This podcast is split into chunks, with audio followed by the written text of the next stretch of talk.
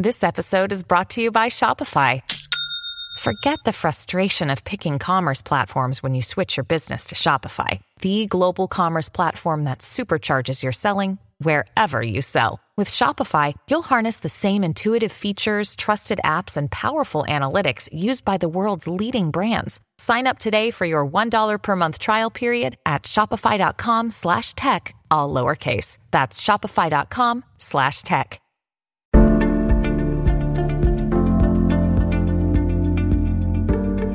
This is C SPAN's Afterwards podcast. This week, Breitbart editor in chief Alex Marlow argues that the mainstream media has destroyed its credibility. His book is called Breaking the News Exposing the Establishment Media's Hidden Deals and Secret Corruption. He's interviewed by Reason magazine editor at large, Matt Welch. So, what's the instrumental purpose of this book? What do you hope to accomplish? Who do you hope to reach? Uh, I would like to hope that the book will accomplish a couple of things. Uh, first of all, I, I know realistically it's going to be read by more conservatives than people who are independent or, or liberal. And I hope those people get two things out of it. I, I hope they, first of all, get arguments that they can use in debates that may or may not be having around the country, but I'm optimistic that. Uh, in the future, we will return to an era where we can kind of have a uh, a, a, more a more robust public discourse and dialogue. And the second thing, which is not uh, un- unessential, is I hope it's entertaining. I hope people get a are enjoy learning some of the things that I've been thinking about and researching over the last couple of years. So you uh, posit that the news is broken, and I will sort of semi-summarize the in the three main ways that you do. One is from within the newsroom by agenda-driven journalists who sometimes don't really admit they're agenda-driven. Uh, one's from the boardroom through kind of corporate corruptions and uh, and uh, deals, uh, and then also from without by people like you, like Breitbart, uh, who are kind of gleefully uh, uh, throwing rocks at the structures. Talk about that last bit uh, for a little bit for those who might not be fully aware of what Breitbart does and uh, and just sort of the role of the independent uh, right of center media ecosystem. Yeah, and I would say probably on balance, the book probably covers more of the former, uh, slightly more than the latter. But it is fun to go through our history at Breitbart because I do think we've largely been misconstrued, and and I don't think that uh, we've been given a fair shake in the public. And I lay that out, and it's sort of peppered in throughout the book. Uh, the book isn't mostly memoir, but there's a little memoir in it because I was the first employee of Breitbart. Uh, but I think a lot of the knocks on us have been dishonest. And it's been one of these things where people have heard some of them uh, so often, for example, like we're uh, alt right. Well, alt right is associated with anti Semitism. Well, we happen to be owned by Jews. We have Orthodox Jews on staff. Uh, our former editor in chief, who's still our senior editor, is an Orthodox Jew. And the company was founded in Israel and is pretty much 100% pro Israel, or the idea for the company uh, was started in Israel. So it, it's one, one of those things where it's such an absurd thing, yet it's repeated over and over and over again and uh, pointing that out i think is is worthwhile but to the essence of your question I do think that so long as there's free speech in America, so long as there is a First Amendment and it's not entirely controlled by uh, Silicon Valley, then there are going to be dissident voices. There's going to be voices that are able to penetrate into the national dialogue without having the institutional backing of a corporation.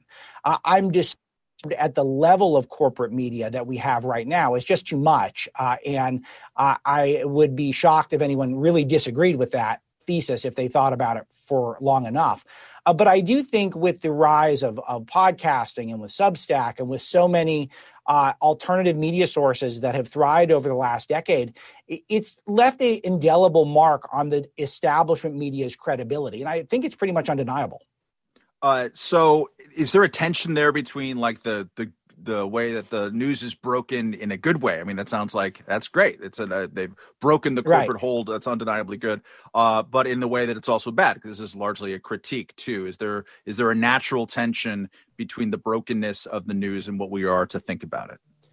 Yeah, it is a tragic story in a way because we would all love for our media to be heroes. I look at the way they're portrayed in popular culture, and I know popular culture is largely controlled by people of the same political worldview as the people who control our our our news media but we want to portray people as heroes. We want to portray people as really uh, throwing their bodies on the gears and stopping uh, machinations of, of of ill will within our society. And yet that really is not what it is right now. Right now the establishment media is about twitter likes and it's about conformity to people in their peer group and it's about serving gigantic corporations, which are multinational. They have vested interests abroad. They're not that focused on uh, American exceptionalism or really what it means to be American at all. And I, I, do find this somewhat heartbreaking. So, of course, breaking the fact that the news has been broken by some of these upstarts that I champion, and I know you're a part of this at your publication, uh, it, it, it is a good thing in a way that this is possible in America. Uh, but I think by and large, it would be great if we could look at corporate media and trust them, at least to a certain degree. I think trust in those those corporate outlets has really eroded so much in recent years, and I think it's uh, it's not a great thing that that's happened. Uh, you write in your first chapter, uh, you kind of uh, do a victory lap over the way that uh, you first, I think, um, uh, kind of co-opted and turned around a Hillary Clinton phrase, a also kind of a journalistic establishment phrase that we heard a lot of in November of 2016, which is fake news. And then a little while later, the president of the United States started using it too. Talk about that timeline a little bit. Yeah, this is straight out of the Breitbart playbook. And I do consider this one of my babies. And I'm so happy you uh, asked about it because I never thought I would get any public credit for it. So, but I'm, I'm going to take a little bit now uh, with my colleagues at Breitbart. Um, but when Hillary started to use the term fake news, which we had seen floating around in left wing kind of uh, Obama circles, in media, pro Obama circles, uh, we were starting to see this concept uh, percolate.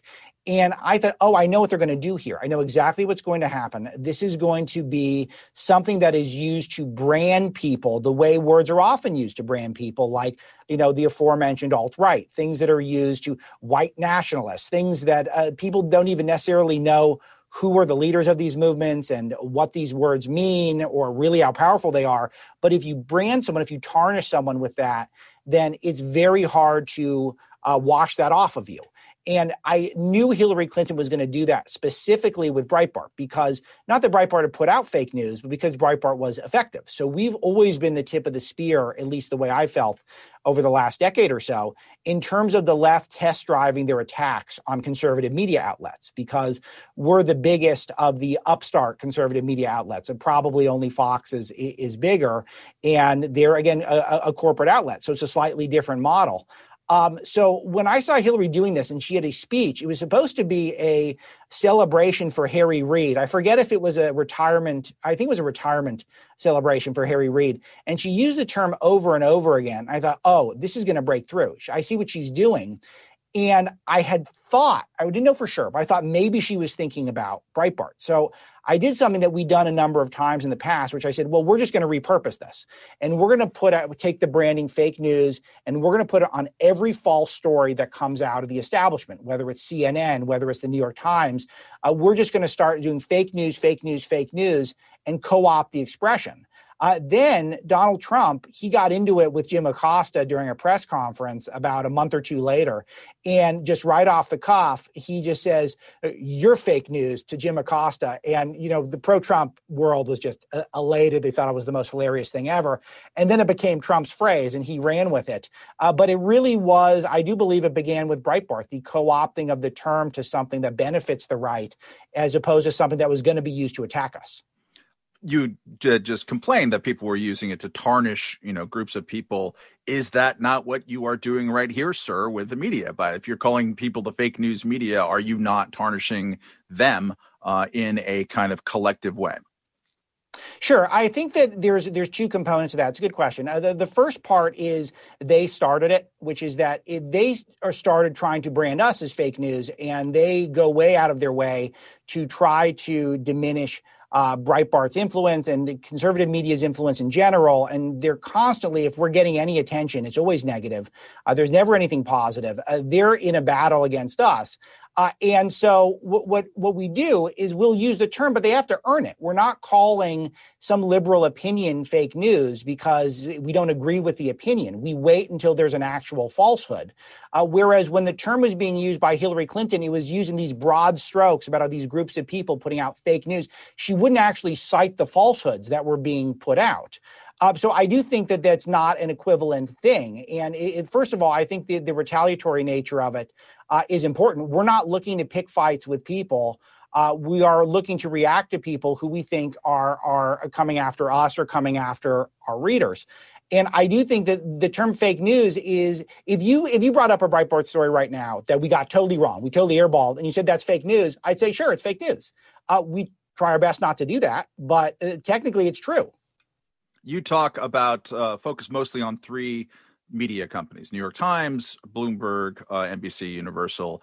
Um, talk a little bit uh, about the new york times and your uh, decoder ring for people who are going to read it Sure. I think that the New York Times, uh, they have a list of priorities uh, that they use uh, in order to kind of when they do their curation. And all news has a cur- curation element of it. And a lot of people act like it's just so obvious what should be the front page story and who are the heroes and who are the villains. It's not true. And there are patterns that I lay out, and there's probably about 15 or so rules and all. But I, I notice how heroes to the New York Times, for example, they will get these glamorous photos on the front page. And villains will either get a dark photo or they'll get no photo. Uh, if they're writing on a story that fits a narrative, like, for example, uh, Trump did something bad, or the coronavirus is going to ravage all of society, and they feel like they can back it up, then they will put that on the front page, and they will put the the the argument or the piece of information that fits that narrative at the very top of the article. But when it comes out, for example, one example I cite in the book is how uh, so many outlets thought that when Florida was going to reopen Disney World in last summer, uh, that when they were going to do that, it was going to create all the super spreader events.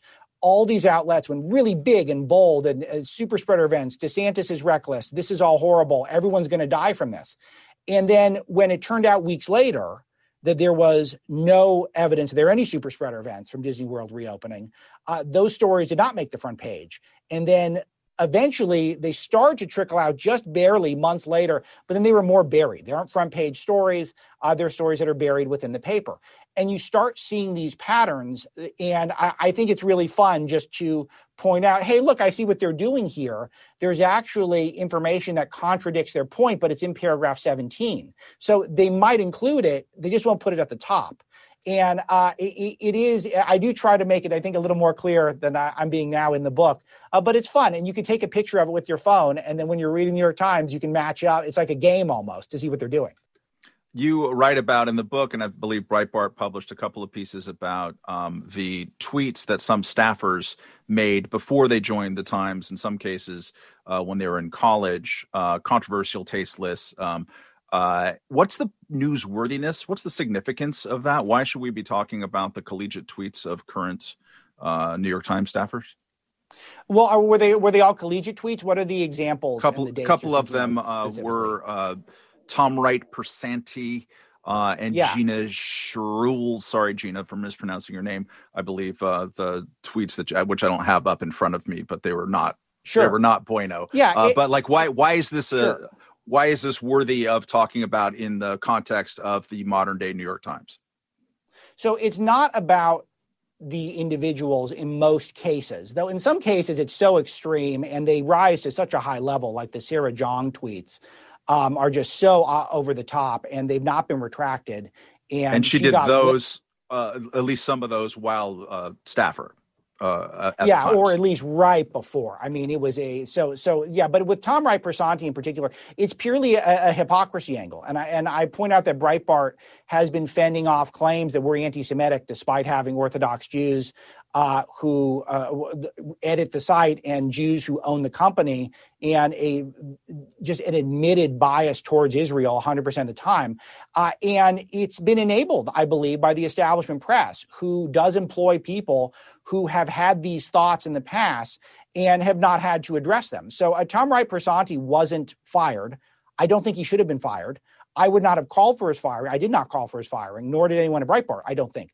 But I think to point out that they pose as an authority on anti Semitism when they employ people like that, and they're the ones who are calling balls and strikes. And I, am the, the, the case that it makes on a broader level is that they portray themselves as the neutral umpires of what's going on in America and, and really international life. And it's just not true. They're not neutral at all are are you not in the in those uh, circumstances contributing to the kind of outrage archaeology right? Where people dig through the social media uh, dumpster uh, of of people in the past. Uh, is that a good place for us to go to regardless of the hypocrisy angle? Should i be looking at seeing what kind of terrible things you wrote in high school to like bring down breitbart Bart once and for all yeah, it's a great question, and it's a tough decision in the newsroom because there's I, I'm stuck between a rock and a hard place because the left is going to engage in this behavior regardless. Uh, if we extend the courtesy to them that everything should be off limits, which by the way, when the the lady from Axios got fired from her job at Vogue for a tweet she did from when she was 17, Alexi McCammond, uh, that was outrageous. And I think that I said so publicly on my national radio show that she should not have uh, left that job, and she not shouldn't have um, uh, the, put out a uh, kind of a weak need statement about it as well. She should have said, I, I was 17 years old, everyone should take a hike. Um, but I do think that the choices, there's only two choices. There's either let the left use this tactic to try to destroy people who are in my audience or even on my staff and have no no pushback at all uh, or to do it in a way where we highlight that they're not authoritative on this. They have no business. Uh, uh they're in glass houses and should not be casting stones.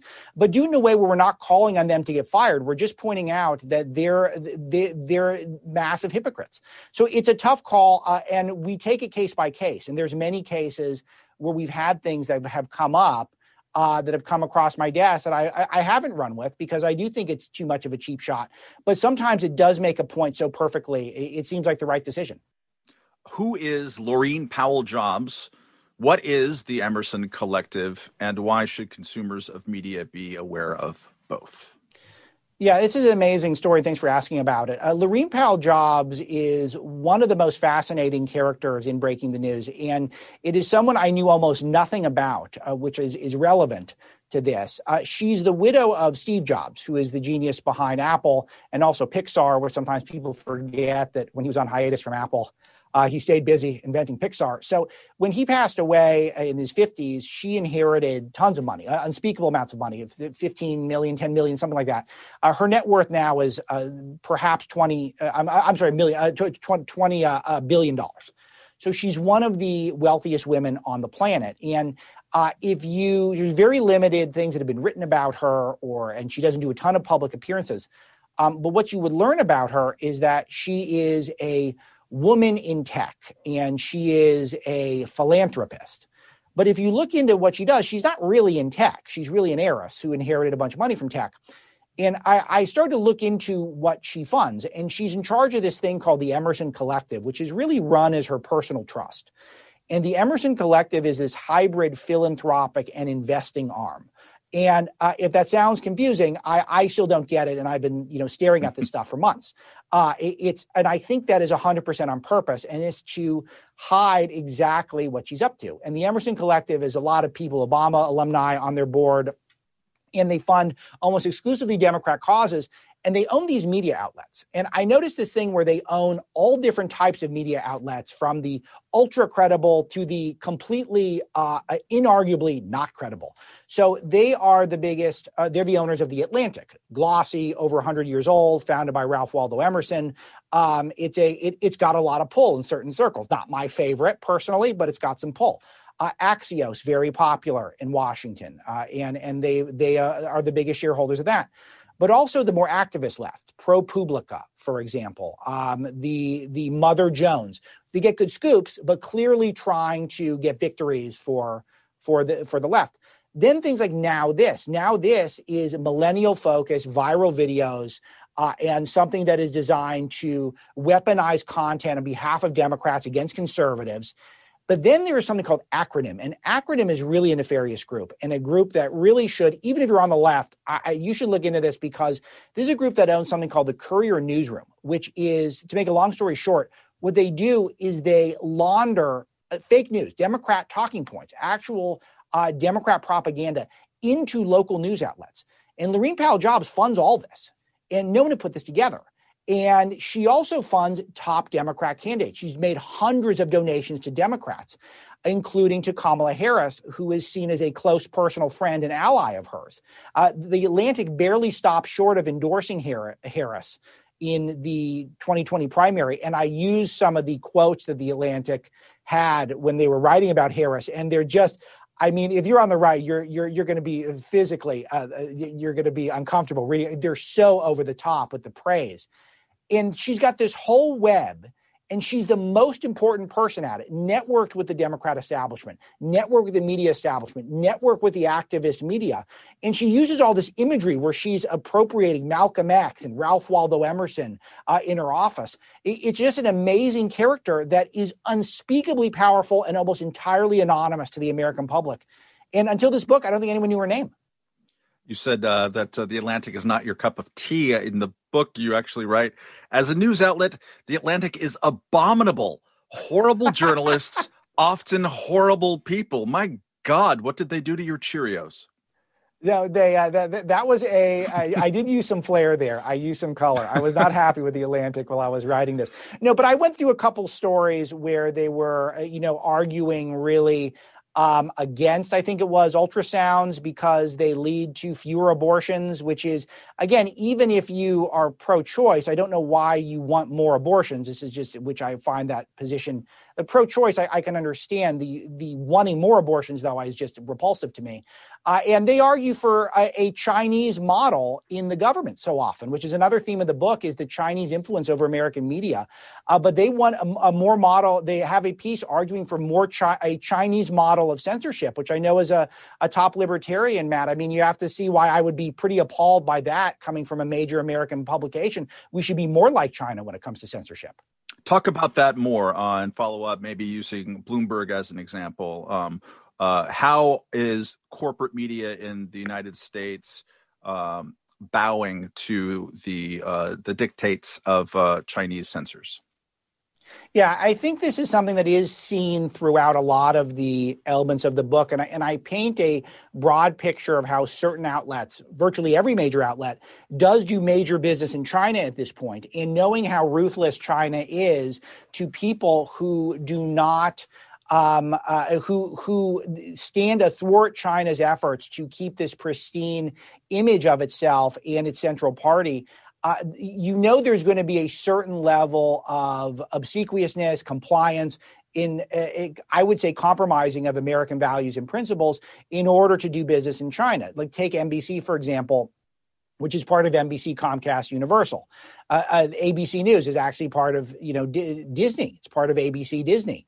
Uh, and it goes through, we saw some of these major deals that have taken place that have linked the Chinese market with American news industry. Now, I'm not saying it's direct link. I'm not saying they'll never ever report on China.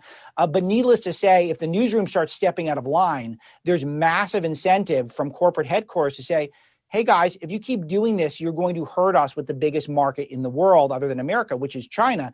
And we're selling movies there. We got theme parks there. We got a lot of business we're doing there. And you're gonna, you guys are gonna ruin that for us. And that's a major disincentive to report accurately on China. And in Bloomberg's case, I think it's an, is proven out to be an incentive to just uh, engage in absurd behavior. And I lay it out.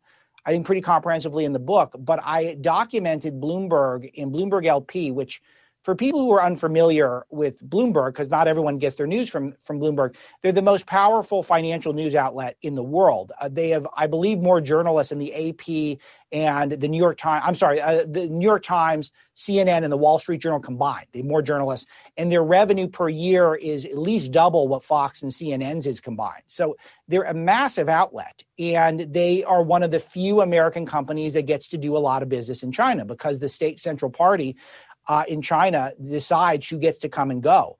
And it appears as though, in order to maintain that level of access, Bloomberg and his top executives have flown to Beijing uh, and elsewhere in the region, but Beijing in particular, on a regular basis over the last few years. And the only evidence of the meetings appears on China's propaganda uh, websites, which I've uh, gone through meticulously for the book. And we can only take their word for it because Bloomberg didn't respond to me when I reached out. Uh, but they said the content of the meeting was introducing China to America, introducing Chinese stories to the West, uh, cooperation between America and Chinese media. And then you see Bloomberg, one of the major funders of Democrat Party politics, goes on TV and starts talking about how Xi Jinping's not a dictator. Of course, he is. How Xi Jinping is doing a good job on the environment. He's the biggest polluter on the planet, and he's still making uh, coal fired power plants in all of these excuses, all of this uh, uh, by Bloomberg, who's supposed to be a climate activist, you start putting two and two together. It's all a business move for a guy who has a, uh, it seems to have a bit of a Napoleon complex and is worth $50 billion. Who is uh, Sleeping Giants or what is Sleeping Giants and NewsGuard? Most people are not aware of these things. Talk sure. about what they are, the significance, and how they've intersected with your work. Yeah, so these is they're they're part of this generation of self-appointed censors who are trying to police the internet and try to sanitize it from content that they would argue is either fake news or creating violence or spreading disinformation. Uh, but the pattern is more that they're doing it for people that are putting out content that uh, it does not fit the establishment narrative or the Democrat narrative. And as is so often the case throughout the book, as I document, uh, their test cases are, are, are Breitbart. And Sleeping Giants was apparently their founders, a guy named Matt Rivitz, who's an ad executive, and a woman in tech, I believe, uh, named Nandini Jammi, who were these people who didn't go to Breitbart routinely until Donald Trump won. But when Trump won, and we were associated with Trump's rise, they started to check us out and they found a few uh, opinion pieces that most of them written tongue in cheek and clearly uh, the, the, voices of specific authors and they were used they used that to try to paint the entire website which we produce 100 pieces of original content a day as some sort of radical extreme thing that must not have advertising and so they went around with a astroturf group of people on Twitter asking advertisers not to to advertise on Breitbart. And what happened is that some of them went with it because they probably ideologically do disagree. Uh, some of them went with it, we presume, because they were under some pressure and they don't like being under pressure. And uh, uh other times we think that it was a uh, people people they, people stuck with us. So they did this for years, and then they expanded to Tucker Carlson and others. Uh, but what ended up happening during this process is the sleeping giants reset the way companies thought about their online advertising. And I, I, go through this in detail in the book. I don't want to get too granular because it's there for anyone who wants to read it. Uh, but the way online advertising is done is generally it goes to a third party broker, typically Google or a huge outlet like that and they match the reader with the content. They have an algorithm that thinks that if you're reading X, then you probably might buy Y product, which is mutually beneficial. So it's mutually beneficial for Breitbart because we're uh, uh we're we then get product uh, product placed that our reader might buy and is beneficial for the company who's selling the product because their uh, uh, product is appearing on in front of eyeballs that are likely to buy it. It's the system worked fine and no one was unhappy about it uh, for the most part until sleeping giant said wait a minute what if you don't want your company to appear on that content regardless of who's the reader? And when people started thinking about that, it started with because Breitbart was supposed to be so evil and horrible and miserable. Um, but then what ended up happening is is the advertising businesses started to extrapolate out and they started to think, well, maybe we don't want to be advertising on content about the coronavirus or about Donald Trump or about war and all of these topics were started to seem gratuitous for you to put advertising on these stories. And this totally devastated and decimated the advertising industry. Now, at Breitbart, we're lean and mean. We don't have a huge staff and we have a ton of traffic. So uh, uh, we did fine. Uh, we, we survived the campaign. But what's interesting is the rest of the world, the rest of the news media, uh, sometimes did markedly worse than we did during this time, which is why even though traffic to websites during the Trump years, they were up so high and yet ad revenue was down. And you can thank the sleeping giants. You can thank Matt Rivitz and Nandini Jammi. So if you are a person who didn't get a raise or you you got, had your job cut, during the advertising downturn of recent years. Um, I, I, would ask those two uh, if this was what they had in mind. And I'm sure it isn't, but it is an unbelievable consequence. I know that was a huge answer on Sleeping Giants. A, a NewsGuard, very similar. Uh, what they do is they uh, give a blanket score on a website either you're good guys or bad guys, you're green check or red check and they set the standards. We don't really know who they are, other than that they're associated with establishment media outlets, establishment political parties. And uh, if you're not really forthcoming with them and you do whatever they say, then they brand you red. And it's an absurd thing. Like if you, uh, with the Breitbart, we syndicate the AP. So a Breitbart AP story, for example, will get a red block on it because Breitbart is not trustworthy. But the New York Times uh, syndicates the AP if they put up the same exact story, they get a green shield indicating that it's it's safe. It's safe to read this. Uh, it's totally bogus. It's funded by Microsoft and it's just designed to shut out people who buck the status quo you uh this these stories kind of call to mind the kind of whack-a-mole nature of of uh, online activity uh, would be censorious yeah. uh, behavior i mean uh, every day you look on on facebook what are the most popular pages maybe this is the, this is tweaked in some way that you have insight on but it's usually like dan bongino right. Uh, you know breitbart uh, ben shapiro like it's it's just constantly that um, you use a phrase, uh, especially in the latter half of the book, of the Silicon Valley masters of the universe. Can they really be masters of the universe when it is so easy to route around what they are doing? So I think that there's a Facebook is a is a noteworthy is noteworthy uh, because they have allowed for some conservative content to do very well there. You know the content though that works on Facebook is not all of our content. A lot of the content that's most popular with our readers gets fact checked instantly on Facebook, even if it's true. I mean, the, the best example uh, of recent, uh, uh, as we're recording this, I know this will air a little later, and I don't recall exactly what Breitbart reported on this, but how many fact checks were there about Wuhan lab theories uh, that were just fact checked by uh, by um, establishment sanctioned fact checkers? And then, as it turns out, well, now they're rethinking that. And the things that Breitbart puts out that are true so often get fact checked as false or misleading because we didn't supply enough context, whereas blatant falsehoods from CNN, the New York Times, et cetera, uh, uh, thrive. So it's not, we're not treated equally on those platforms. Uh, we noticed a shift after the 2016 election when it comes to Facebook. Uh, Breitbart was the number one biggest outlet, I believe. It, it was very close with Breitbart, New York Times, and the Huffington Post in terms of influence ahead of 2016. And right at the beginning of, I think it was 2018, Facebook just switched their algorithm. They turned a dial. Our traffic plummeted on Facebook, not to zero, but it went from we were in the top five to down to about 20 in terms of most popular publishers. And then uh, CNN went up during that time and it is clearly there was a manipulation. We weren't banned per se, but our reach was diminished, which hurts our business. And again, for Breitbart, we can weather some of these storms because of our size. Uh, but a lot of our, our, friends and colleagues in upstart conservative media, they, they just went complete, completely because they had sunk so much in their business model being Facebook shares. Um, so while Breitbart does do do very well on Facebook, I do believe we would be doing much better if there weren't a lot of these a, a governor put in place by people who are unelected, unaccountable in Silicon Valley, who never explain themselves or what they're doing. It's all very mysterious uh, what they do. But Twitter clearly censors conservative speech and conservative falsehoods more than not even just left of center speech. I mean, how much uh, calls to violence from overseas leaders are allowed to stay on the page, whereas a normative conservative thought can get you thrown off of Twitter.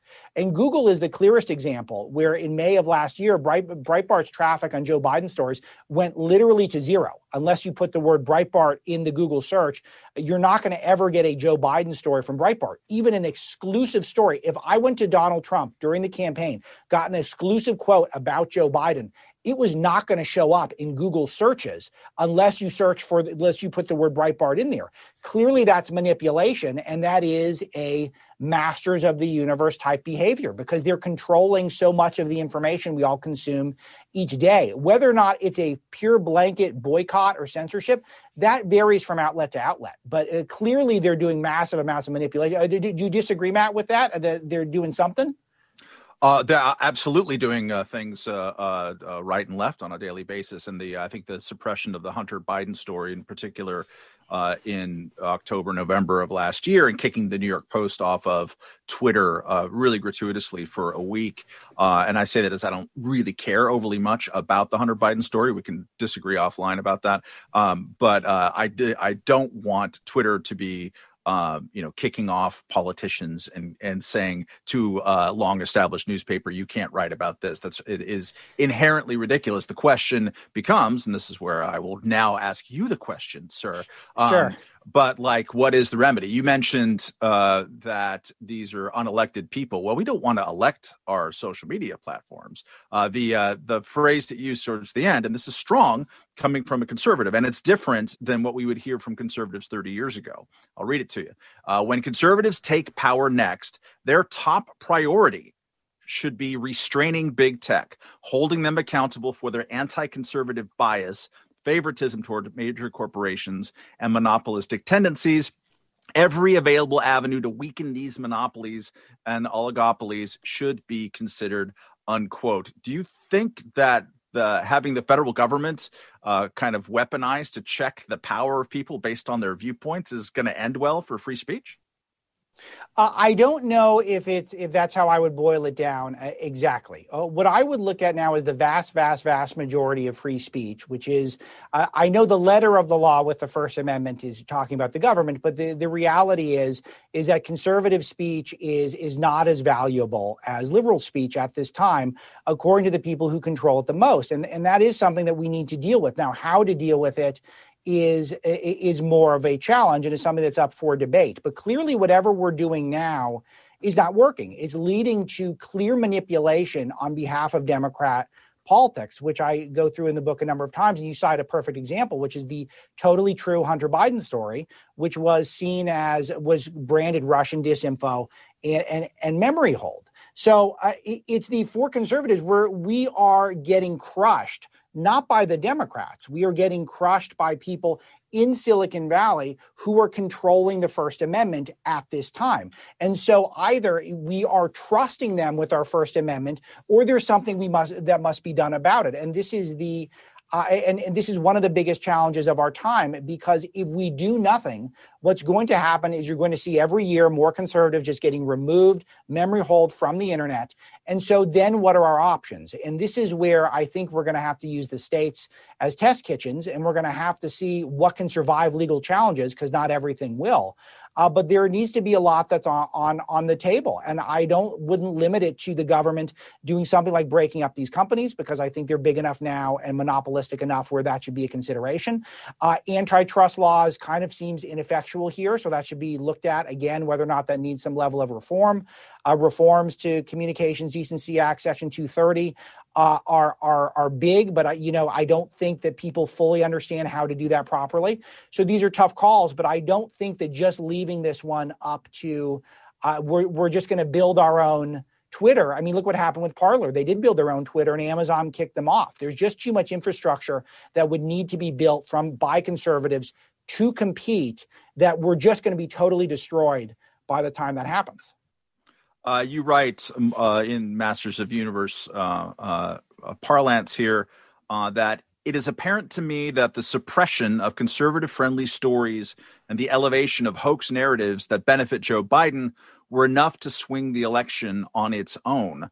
Um, you, you all say, I believe the Masters of the Universe were the single biggest deciding factor in the 2020 election, unquote. How is that any less conspiratorial, let's say, than what MSNBC talked about for you know three years after 2016 Sure, and I show it in the data, and I show it with a survey the Media Research Center did, where they laid out the uh, top narratives that were going against Joe Biden, which is uh, Hunter Biden scandals and some of his business dealings, that Kamala Harris was the most radical leftist in the Senate, at least according to one major survey, uh, and that Joe Biden had been credibly accused of a sexual assault when he was in the Senate by a staffer. And this is something that is, um, remember, we were supposed to believe all women. And then also all of the good news that was coming out of Donald Trump's America. And Donald Trump's America, you were seeing really terrific jobs numbers. Uh, peace was returned to the Middle East for the first time in my lifetime. And uh, the vaccine was on track, which was shocking everyone, uh, me included. And all of that stuff was, and a few others. And the Media Research Center highlighted this in a survey. And they concluded that 17% of people who voted for Joe Biden, had they been aware of all eight of the things they laid out, which again I go through in the book, they would not have voted for Biden. It doesn't mean they would have voted for Trump, but it means they wouldn't have voted for for Biden. And I think the logic that the people who control our information are the people who are the ones who can decide the most votes and swing the most votes. I don't think that's conspiratorial at all. Uh, conspiratorial, uh, conspiratorial at all. Uh, how else are people supposed to choose where they vote unless it is based off of what they're reading and what they're talking about with friends and family? I, I don't know what else would swing the vote uh, that much. Is it TV ads? I, I don't. I don't know what the alternative would be. Well, so, uh, you know, as someone who went on MSNBC quite a lot in 2016, 17, 18, 19, um, whenever someone would say the election was rigged um, or was in some way uh, uh, like manipulated, hacked, um, I would always point out no, no one got in between a voter and the voting machine, as far as we know. There might have been individual anomalies here and there, but using that that word is is uh, tendentious, and as is the notion that you know, $100,000 worth of Facebook ads, as you rightly point out in the book, uh, somehow is going to swing things. It's it's positing individual consumers as being these manipulatable sheep, a robot sheep that you can press the right uh, button on a social media platform, and it's going to change. I think you quote a guy saying um, uh, as many as 15 million votes. That's bananas. 15 million votes were not changed by social media, were they? Do you really think that's a possibility? No, I, I, don't. I don't know. 15 million votes were changed from social media. It's impossible to quantify that sort of thing. But I do think that the the numbers were so narrow, and I go through in the book exactly how narrow the margins were in these swing states. I mean, it was tens of thousands of votes uh, overall, at most a couple of hundred thousand votes swung the whole election. So it doesn't need to be 15. It doesn't need to be 15 million. It doesn't need to be a fraction of that. Uh, it just needs to be enough people in those states Georgia, Pennsylvania, Michigan, Wisconsin, Arizona, just two or three of those states, and the election has a totally different outcome. And do I believe that had Silicon Valley been fair to Trump and the Republicans and people like Breitbart and treated us the same that CNN has tweeted, uh, uh treated, that uh, there would have been uh, tens of thousands of more votes that went at least against Biden? Yeah, absolutely. I believe that would be the case. So it's again, so the 15 million number, I cite that as an example of a case that's being made by a scholarly guy who votes Democrat. The guy, Robert Epstein, you're quoting, he does vote Democrat. He voted for Biden. He wants Biden to win. Now, I, I don't, it's the, it, it is a perspective that is not aired at all. And I don't think it's fair to dismiss it as, conspiratorial. It is no more conspiratorial than the stuff we were getting on a consistent basis. It's impossible to back up. I get it. It's impossible to back up on a literal level, but it does make you consider the power of social media, which is not being done. We're just accepting social media as a given in our in our life. And I do think people need to understand, and hopefully the book makes this case, that taking seriously the power they have over our politics is so immense, it's incalculable. Uh, you have a long section in the back talking about the election and how we should think about whether you know the stop the steal uh, you know both the slogan as a concept the legal challenges and your main case against the way that the election was conducted was against mail-in voting. I don't want to litigate everything here because we don't have enough time and sure. it's not uh, it's a bit of a distraction but i just want to drill down one tiny point about the mail-in voting thing right? So we have an unprecedented pandemic here. It's your contention that democrats and the media really really pushed for mail-in voting and that mail-in voting is more uh, manipulatable. And it creates sort of like holes in the, in the chain of things um, and uh, it creates vulnerabilities where Democrats have more strength. Um, just one narrow question on that is. Um, and yet, if we expected there to be hijinks with that, would we not have seen uh, or would we have seen Donald Trump gain in cities, which he did everywhere? He gained in New York City, where I'm talking to you right now. Uh, I think he gained in Philadelphia. Like he did better in big cities than he did in 2016. You would imagine that Democratic run uh, you know, big machines would be if they had like a, an ability to put their thumb on the scales. That's exactly where it would happen. Yeah, it's a. I think Trump gained certainly from mail-in voting, but he lost more than he gained because Biden was gaining more, and that's just like, for example, if people come in through the border illegally, um, some of them are going to, if they were given the vote or their kids vote, some of them are going to vote Trump, but more of the new people are going to vote Democrat. So it's a net benefit for Democrats electorally. I think mail-in voting is very similar. If you make it the easier to make it so uh, to to vote by mail, the more people are going to vote by mail. And that will benefit both sides. But because it benefits Biden by a greater margin, a greater percentage are going to vote Biden. On net, it drastically favors Democrats. And I, I think the stats bear that out. I mean, I don't think anyone thought that it would be conceivable that Joe Biden would get, you know, 15, 20 million more votes than Barack Obama got. Of course, that was due to mail-in voting, which was loosened and made more of a institution because ostensibly because we need to stay safe from the pandemic. Well, most people still did, or at least close to most people, went to vote on election day, and there was no super spreader event from that. So it was all hokum designed to make it easier for Democrat ballots to get cast and for community organizers to do their work to, at a minimum, get people who are otherwise not inclined to vote to punch their ticket for Democrats. You have a subhead up near the top of the book uh, called the Charlottesville hoax, which is a phrase I see a lot in conservative uh, media and in critiques of uh, mainstream media. Uh, in in that section, you lament how uh, quote the fake news narrative that uh, Trump said that there were very fine people on both sides. Uh, of that tragedy that happened in Charlottesville, that followed him around to the end of his presidency, unquote. the broader Trump quote that you do include in there um, he says you had some very bad people in that group, but you also had people that were very fine people on both sides. Um, so, how is the very fine people fake news? What he kind of said that there's very fine people on both sides. I, I, I've seen this a lot, and I and I literally don't understand why that is a hoax. Sure. So it, it's right there in the book. It's the next page over. Uh, the, it's a less than a minute after Trump said very fine people. He said, not the neo Nazis. I condemn them totally. And that's the exact quote not the neo Nazis. I condemn them totally. And that is, a, it's right there in the book. And less than a minute later, he says the neo Nazis, he condemns them. And that was totally ignored because it was, you know, 61 seconds after he had said there were fine people on both sides. So the media can conveniently cut it off. Look, he said fine people on both sides. Uh, end of story. But just a minute later, literally one minute later, he says, not the neo Nazis. I don't know how much better he can do than to say, not the neo Nazis. Right, but like he did say, there's very fine people on both sides. It wasn't. I mean, maybe I'm I'm just a literalist in in uses of of uh, of quotes, but like I and maybe I I saw the condemnation of the of the neo Nazis myself and internalized it. That yes, he condemned those people, um, and then sure. he also said very fine people on both sides. I just don't see how that in itself is a hoax. So it's your contention that that people like sort of deliberately chopped off uh, that other context and pretended that it didn't exist? Yeah, I think over time it morphed into he called neo Nazis very fine people, which he did not. He said specifically those okay. are not the fine people. I think that you know there was originally it was a big debate over statues and whether or not statues should come down, and there were some people wanted the statues down because they represent something that they don't like, and then some people like the statues and they think they represent something that's defensible, and they were going to march, and then there were violent people on both sides, and obviously the the the the uh, radical people with the probably racist with the tiki torches. I'm not denying that. I'm not defending anything at Charlottesville at all. I'm just saying that there are these people who are there who were probably just protesting because they didn't want the statues taken down.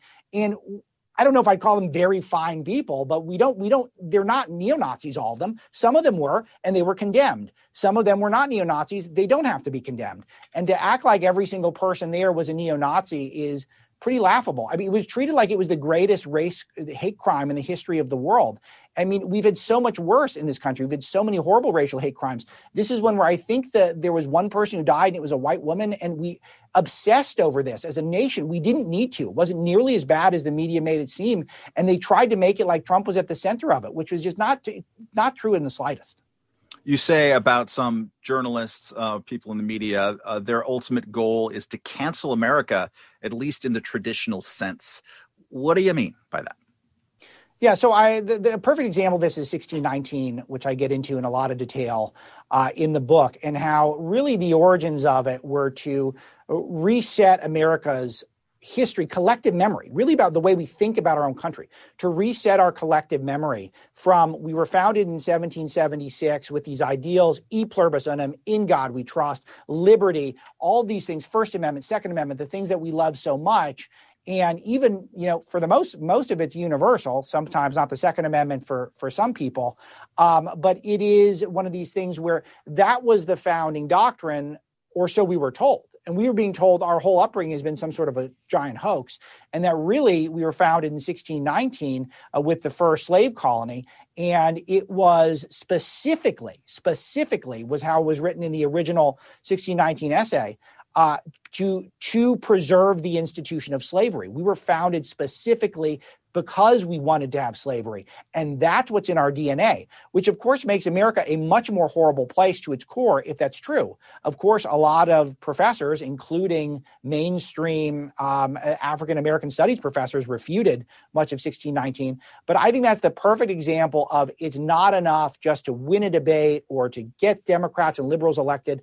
A lot of the people who are in the mainstream of American media at this time are making a very concerted effort to try to reset America's founding principles away from those uh, uh, God fearing, liberty loving uh, ideals that I grew up on into that actually were just a racist place. And that's our core and that's our essence. Uh, following up on that, uh, in your conclusion, one of the things that you say is that we can no longer hide from the left. Time is of the essence. The left cannot be appeased. They do not want compromise.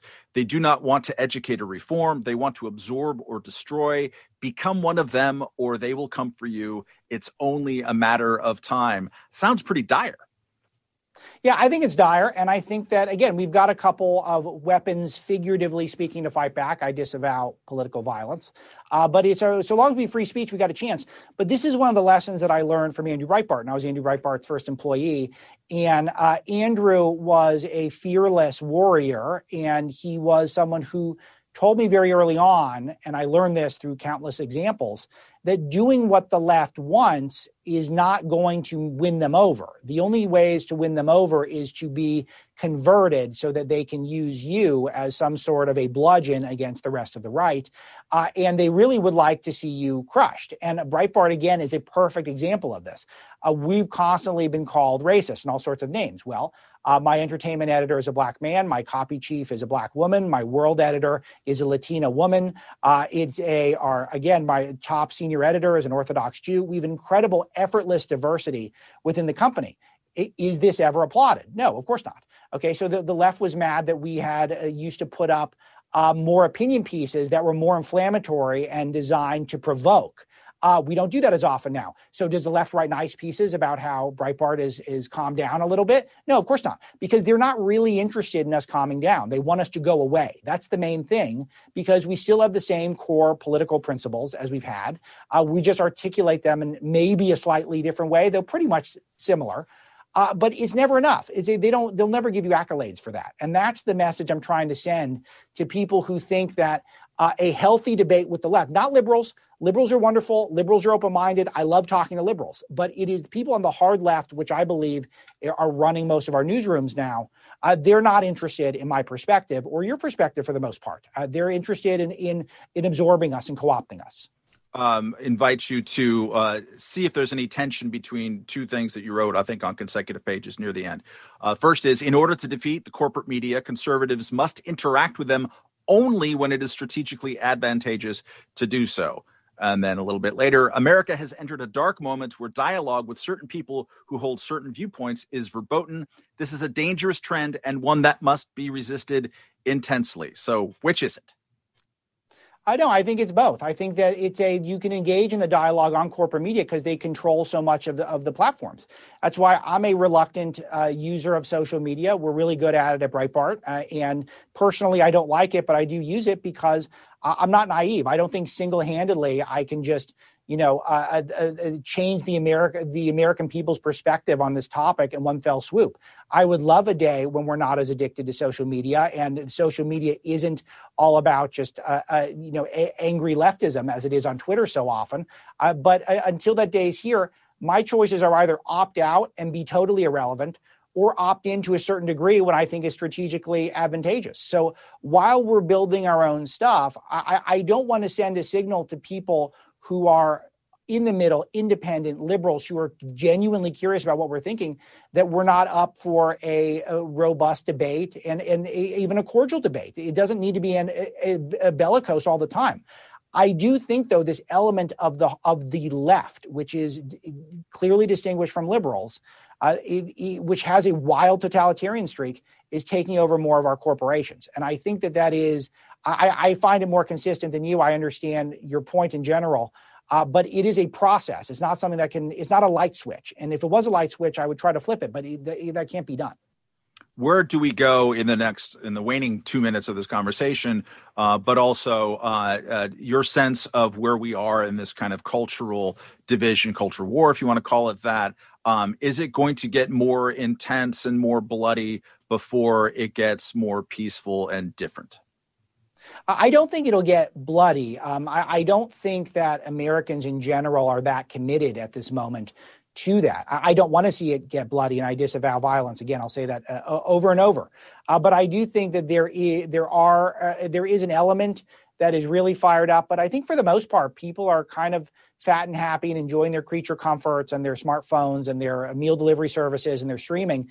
And uh, they're more content to just show up and vote every so often and uh, and then grouse on social media. And i think that's a shame. And i would love to see more civic engagement uh, even at a lower level. I even recommend at one point that you join join, join your homeowners association or your school board. Um, but i unfortunately to answer your broader point I think we got two choices. The pendulum needs to swing back towards letting the best ideas win, uh, having a bigger forum of debate and ideas, not just calling everyone racist or sexist or xenophobe or whatever, and you're canceled when you disagree. Uh, or we're going to do this thing where we're very bifurcated, where there's going to be people are going to move to red states or they're going to move to blue states, and that's what they're going to be. And eventually companies will rise up and then it'll become the equivalent of separate drinking fountains. I, I think that would be horrible. And I don't really know what that looks like because we're so in- interconnected economically. Uh, but it, it's it's got to be one or the other to me. It's either the pendulum swings back or this bifurcated nation. In the last minute we have here, give uh, viewers uh, who don't share your politics a reason to buy your book and also to visit Breitbart.com. Uh, thank you so much for that. The, the, I think the number one thing is that I try to immerse myself. And one of the big advantages we have at Breitbart and why we've been so effective is that we read left wing news, we read centrist news, we whatever centrist news there is, we read establishment uh, publications, we read anti establishment. And we actually find a lot of common ground in a lot of areas because we don't, uh, we think of ourselves as, yes, we're right of center, but we also have a lot of libertarian writers, a lot of populist writers, and there's a lot of different perspectives that are there. And if you pick up this book, I think you'll at least get an entertaining uh, version of what me, the editor of Breitbart, is is thinking when I'm editing the page of Breitbart uh, a day to day. And I think that's even if you dismiss every idea in there, I think it's enriching to get that perspective. The same way I will read countless lefty publications this year and liberal pu- publications this year. The book is Breaking the News, exposing the establishment's hidden deals and secret corruption. The author is Alex Marlow. Thank you so much, Alex. Thanks, Matt. Thanks for listening to C-SPAN's After Words podcast. We invite you to check out our Q&A podcast for intriguing hour-long conversations with people who are making things happen. A new episode premieres every Sunday night. Find it and follow wherever you get your podcasts.